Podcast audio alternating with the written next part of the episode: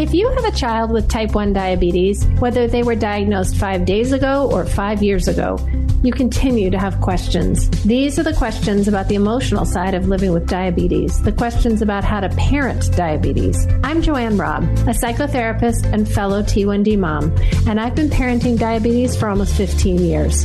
In this podcast, I'm here to answer your questions about the emotional and relational challenges that come with being a caregiver for a child with type 1 diabetes. Before we dive in, I have to remind you that I'm not a doctor and nothing that I offer here should be considered medical advice. If you want to make any changes to the way you or your child is managing their type 1, please be sure to check in with your doctor or medical team. Let's get started. I am Julie and I have three kids. My oldest is eight, youngest, or then I have a six year old and a four year old. Um, my youngest is four and he was diagnosed with type 1 diabetes at 15 months. My question is how do you not feel bad when you're letting go and letting someone else care for your mm. child who has type 1 diabetes? I guess specifically, we just entered preschool. I'm having to train the teachers for the first time. And I know that's the first of many um, throughout his life. Um, but just, I want to advocate for my son. And actually, we've been blessed with great teachers who are on board and so willing to help. But I feel like it's so situational that I have so many instructions, but yet I feel bad sometimes for the person just because there's so many little things. I am very kind, but I don't want to, I guess it's a balance of wanting to be kind and clear and mm-hmm. get the best care for my son when I'm away, mm-hmm. but also not be, I don't know. I feel like it's a lot. mm-hmm. And maybe I'm putting that on myself because they're great and willing to do whatever. And so if that makes mm-hmm. sense. It totally makes sense. And I think that it's not at all an uncommon internal process. And I think that actually it often keeps parents from advocating well or keeps yeah. them isolated, right? Because yeah. it also can come up with like play dates and stuff like that. Um, so I think it's super, super common. I love that you have such a support team that feels so supportive to you, like that the teachers are saying, no, it's fine, it's fine. That's wonderful. I have a question about a word you used though. You said it's so situational. So what do you mean by that?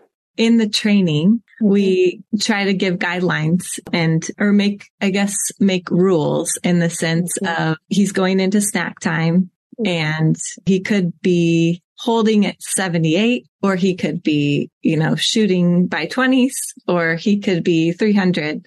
But then the snack is oranges and graham crackers. Then I gave him the carb counts and then they give 20 carbs and he's 78. Well, that's not going to be good because he's kind of trending down mm-hmm. and then he's going to be low and then high later. But then if he's high and they don't wait too long to give the insulin or they wait long enough to give the mm-hmm. insulin.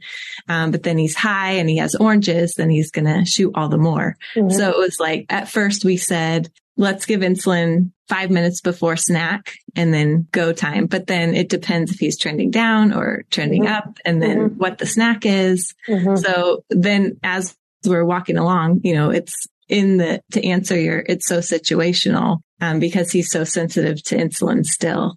Right. It's kind of the timing of it. You know, do mm-hmm. we wait the 10 minutes for the orange or do we give it five minutes in because it's a sandwich or that kind of thing? And tell me on this wonderful team, is it a teacher who's doing this? Is it a teacher's assistant? Is it an administrator? Who's taking care of him? It's the assistant. And she has 18 kids going to the bathroom while she's giving insulin. Right. so it's a lot. Anyway. yeah. Yeah. So unfortunately, there's no easy answer on this. Mm-hmm. What I'm hearing is, is two parts. So let me name the two parts and then I'll circle around to it.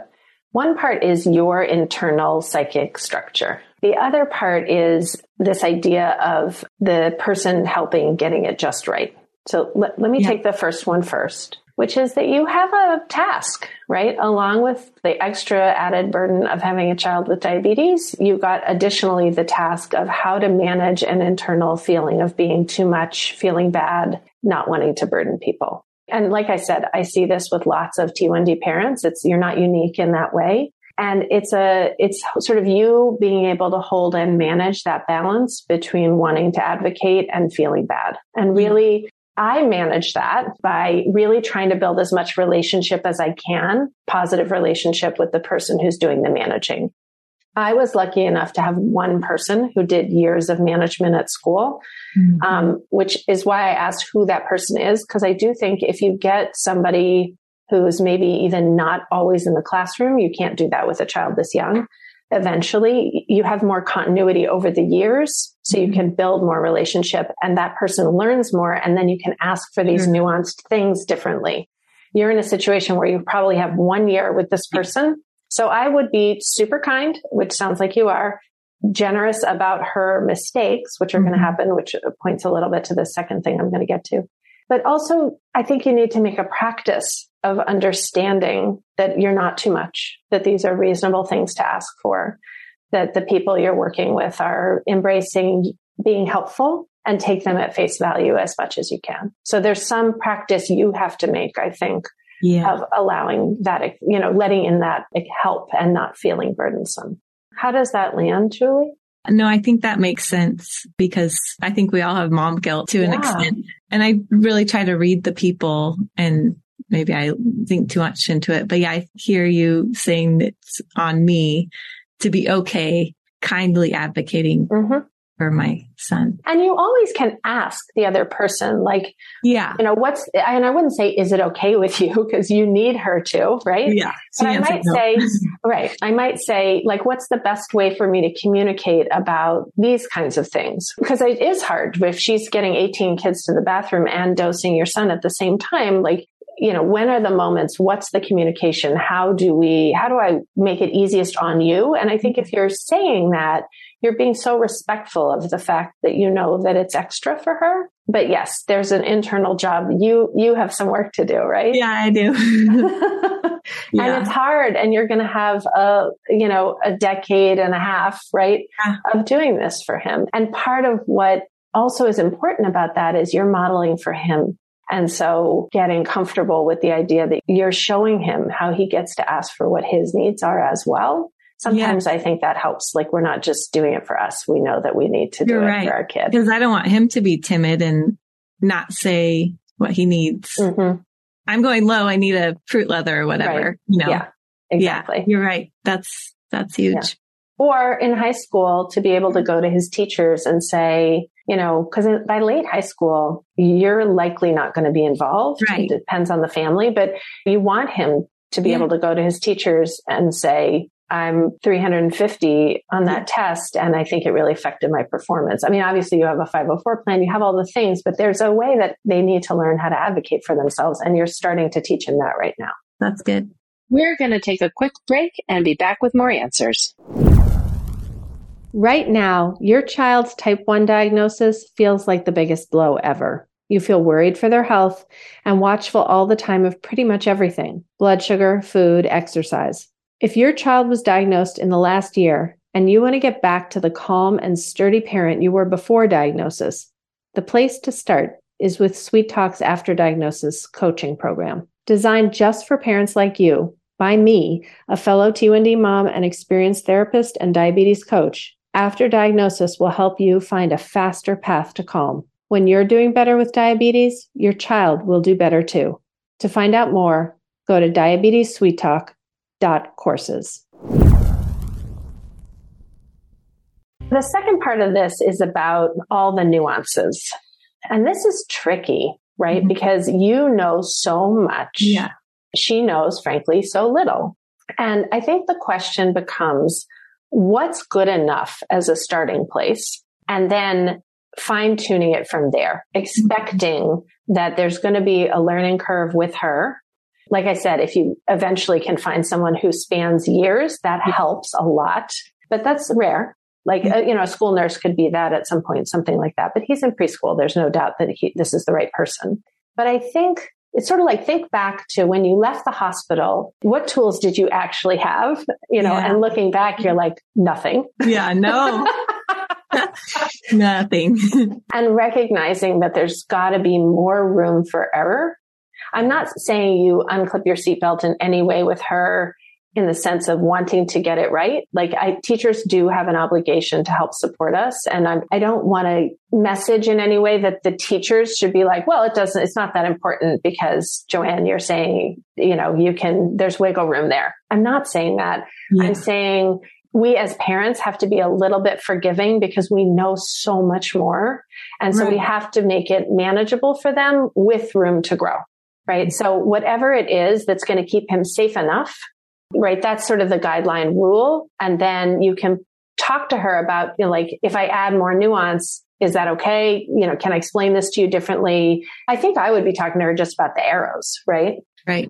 But I think expecting that he won't be in as tight range mm-hmm. until she gets, I mean, because it's October right now. My guess is they've been together only a short time and it's a pretty big learning curve. So the question is how to keep him safe enough Mm-hmm. but maybe not as perfect as what you can manage at home, right. which is hard, right? Because you don't, you know that there are ripple effects for these things. Exactly. I don't mm-hmm. know. How does that feel though? I think that's good. I know I learned a lot from your course as far as good enough in the sense of it's not going to be perfect. You're right that I, I know all these little things. And so I think it was a little overwhelming. Like, oh my gosh, how do I tell her all these little mm-hmm pieces. Mm-hmm. That's why I, you know, situational. Mm-hmm. Um, but giving her grace and kind of sharing, yeah, just I guess a little bit like we made a rule in the beginning and then a situation trumped that rule. So mm-hmm. then we're just kind of, I guess, being flexible and learning new things as far as how to in- instruct, I guess. Well, that's a mm-hmm. job for you too, right? You have your own learning yeah. there. What I'm thinking about, Julie, is a when I was first training teachers, I mm-hmm. actually mm-hmm. asked a CDE to come in with me to do a training because I felt like she'd have more oh. authority and they'd believe me better.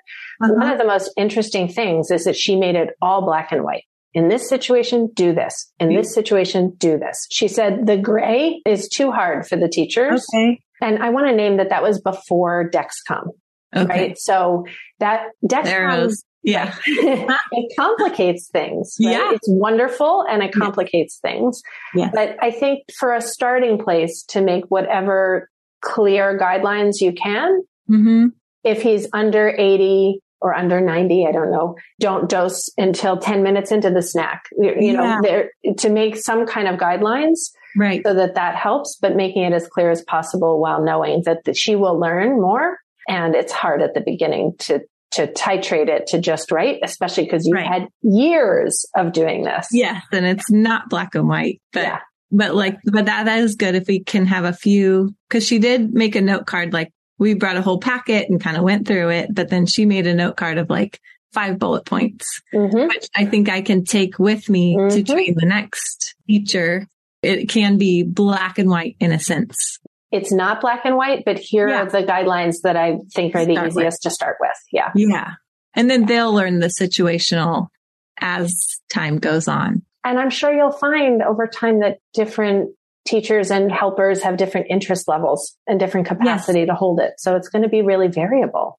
Right. I we I feel like we've really been blessed with this team because it's there's an array of involvement, I guess, mm-hmm. from the teachers. Yeah, you are really blessed with a team yeah. that wants. Some teachers really have no interest and some schools really are not helpful. Yeah. So I think finding people who want to is beautiful. Mm-hmm. And of course you're worried because his numbers are more yes. out of range and you want to keep him safe. Yeah, exactly. So yeah. tell me, how did this feel as an answer? Like, do you have more questions or? I think it, it's great. I love the, the idea of slightly black and white to mm-hmm. start with. That's a good aha. And then also for personally that I need to work on being okay, kindly and confidently advocating. And then I love that you said, I'm being an example to my son. Yeah. And actually he looked over today as I was giving instructions and, you know, his teacher's looking at him and, but I know he's soaking it in because yeah. I want him to be uh, independent and eventually fully manage this well. But yeah, that was, that's a really good incentive for me to be confident. Yeah. so that he can, you know, eventually. It's amazing what we can do on behalf of our children that's hard for us to do for ourselves. Yeah. yeah. They inspire us. yeah, they do. They grow us. Yeah, it's absolutely. Thank you, Julie, so much for coming on the show. Yeah. Thanks, JoAnne. You can count carbs by just glancing at the plate, but the challenges of diabetes keep coming. especially the ones that keep you on edge. If you want to feel more in control about the choices you make around diabetes management and learn how to think more flexibly about your kids' T1D, Sweet Talk's Put Diabetes in Its Place coaching course is for you. Check it out at www.diabetessweettalk.courses.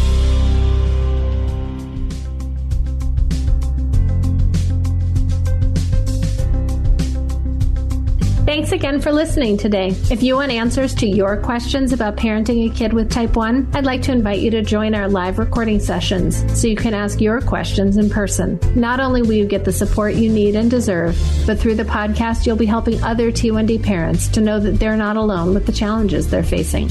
To join one of my live recording sessions, simply go to www.diabetessweettalk.com and click the banner at the top of the page to register. Again, go to www www.diabetessweettalk.com and click the banner at the top of the page to register.